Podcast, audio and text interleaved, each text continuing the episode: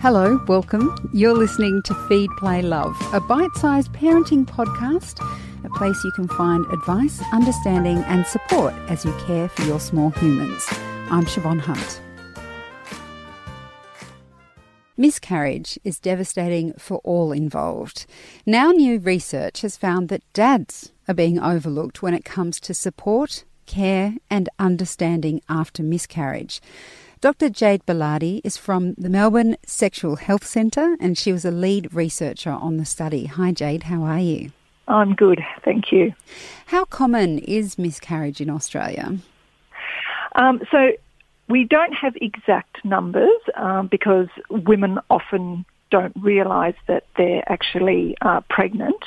Um, a lot of the time, they often presume that maybe it's just a late miscarriage, but it's estimated uh, sorry, a late period, but it's estimated that approximately one in four confirmed pregnancies ends in miscarriage. And so in Australia, this equates to around 285 miscarriages a day, which affects wow. around 104,000 couples a year. And typically, people haven't spoken much about miscarriage. It's been one of those things that people say don't just don't talk about don't tell anyone you're pregnant for the first three months. Everything's kept fairly quiet. Um, mm. Do you think that's starting to change? I would like to see it change. Um, I think we're starting to talk about miscarriage more and more, um, which is fantastic because there is this sort of silence and stigma around miscarriage. And I think you know, a part of that is this issue of the 12 week mark and, you know, not disclosing your pregnancy until the 12 week mark, which is because, you know, we are at a higher risk of having a miscarriage up until that point. But the problem with that is in not telling uh, others around you that you are actually pregnant, that when miscarriage occurs, um, there's not a lot of support um, around people um, at the time of miscarriage because what? others around them actually don't even know they're pregnant. Yeah. And what did you find are the assumptions people make when it comes to dads and miscarriage? So I think probably the biggest assumption that they make is, well, that men may not feel the loss in the same way as women. Um, so they may not feel the sort of same intensity of um, grief um, and sadness around miscarriage. But I think we also um, have this assumption that men sort of are just the supporter for their partners. Um, and so what results from that is uh, this lack of acknowledgement of men's loss um, because they're often just regarded as um, women's, you know, supporter at the time, rather than their partner who's also lost um, a pregnancy or a baby. What did dads tell you about how they feel after a miscarriage? Yeah, dads told us that they often, you know, that for, for the men we interviewed, and certainly um, from other literature, they told us they felt, found um, they felt a significant amount of, of grief um, around their miscarriages. You know, uh, the same as women, feelings of sadness and anger and um, distress were really common. Um, feelings of powerlessness and having this lack of control um, around um, the pregnancy were often talked about by men. So yeah, very similar levels of, um, I guess, grief and loss around miscarriage. What did they say would have helped? Because sometimes men and women communicate in very different ways. Did they tell you what would have helped at that time? Yes, um, more support for men. So men wanted to talk about their loss. They just often didn't get the opportunity to. Um, so probably two, two to three things really. Like women, um, they really wanted their loss as a father to be acknowledged, and so often it just wasn't. It wasn't acknowledged. So a lot of support um, and um, yeah, a lot of support is tailored and directed towards women at the time of a loss, at the time of miscarriage, um, and you know amongst men's uh, social circles and their interactions with healthcare professionals, they often found that uh, they were sort of um, relegated to the supporter role as well, which meant their loss wasn't acknowledged. They were just seen as the uh, as the partner.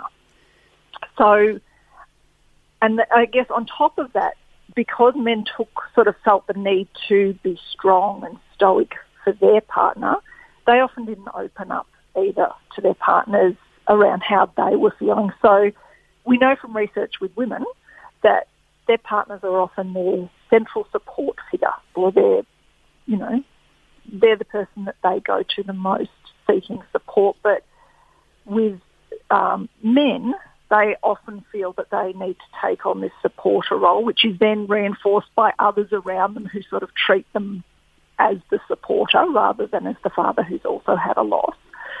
Um, and because of that, um, they found that they didn't really have anyone to talk to because they didn't want to burden their partners by talking about their emotions and then others around them uh, sort of directed support towards um, their partners rather than them. So that left them feeling pretty alone and isolated. So really what they wanted was you know, people to acknowledge their loss the father to have opportunities to talk to other, you know, to talk to people about how they were feeling.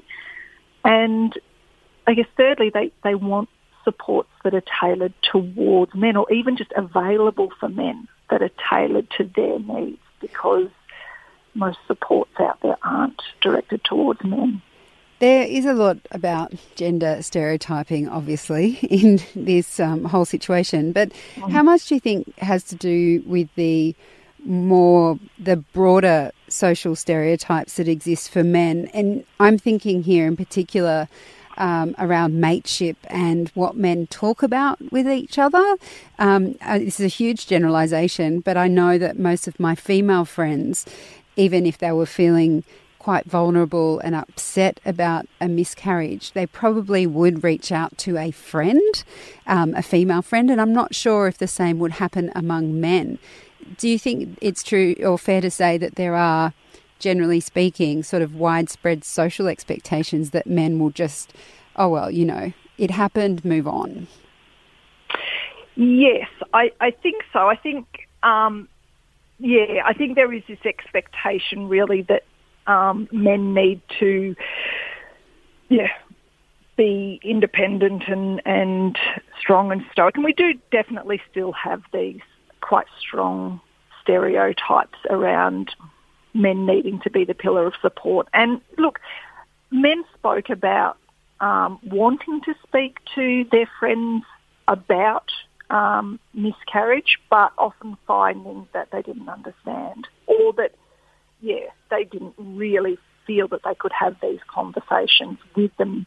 Um, so, you know, they, they said some of the men talked about the fact that, you know, their partners would open up to their girlfriends and that this would open up this whole conversation about how common miscarriage was and their friends would talk about their miscarriages. And they men often felt that um, this wasn't the case for them and that they probably didn't have that well they didn't have that level of um, I guess communication and understanding amongst their male friends which was which was really difficult for them because um, they would have liked to have had those conversations with them. So, how can individuals help? I mean, what needs to change here to make things better for men following miscarriage? Well, I think first and foremost, I think we need to acknowledge that this is men's loss too. They're not just a part, you know, a passenger in this. They're not just the partner. They're a father that's had a loss as well. So I think that's the most important thing. I think that we need to remember that, you know, if this happens within our social circles or if um, you're a healthcare provider talking to um, a couple about miscarriage, that they need to be included as, as well and have their loss acknowledged. Um, that's really important uh, for men as well as women. Um, I think we also um, they need the opportunity to be able to talk to others about their loss because, um, as is the case for women, you know, men spoke about how helpful and cathartic it was to be able to share their experience or share their loss with other people, which in this case they often had to go online to find that outlet because they didn't have those outlets around them. Um, and they really did want that support from their family and friends rather than having to go online. Um, so I think yeah, there has to be um, those opportunities for men to talk to others about their loss. And I think that really we also need more support for men. So men want more support that's specifically tailored for men. So male orientated information, support networks that are in place for men, um, and resources that are, are tailored to their needs because their needs are probably going to be quite different to women's needs. And that's, again, something else we need to look at further. We need to look specifically at what, okay, what do men need? You know, how can we tailor resources that specifically meet their needs? Jade, thank you so much for talking with us today. You're welcome. That's Dr. Jade Bilardi from Melbourne Sexual Health Centre, and we'll put links to the research in the notes of this episode. Feed, Play, Love is a babyology podcast produced by Debbie Ning and presented by me, Siobhan Hunt. We'd love to hear from you, so if you'd like to get in touch, email us at feedplaylove at theparentbrand.com.au. See you next time.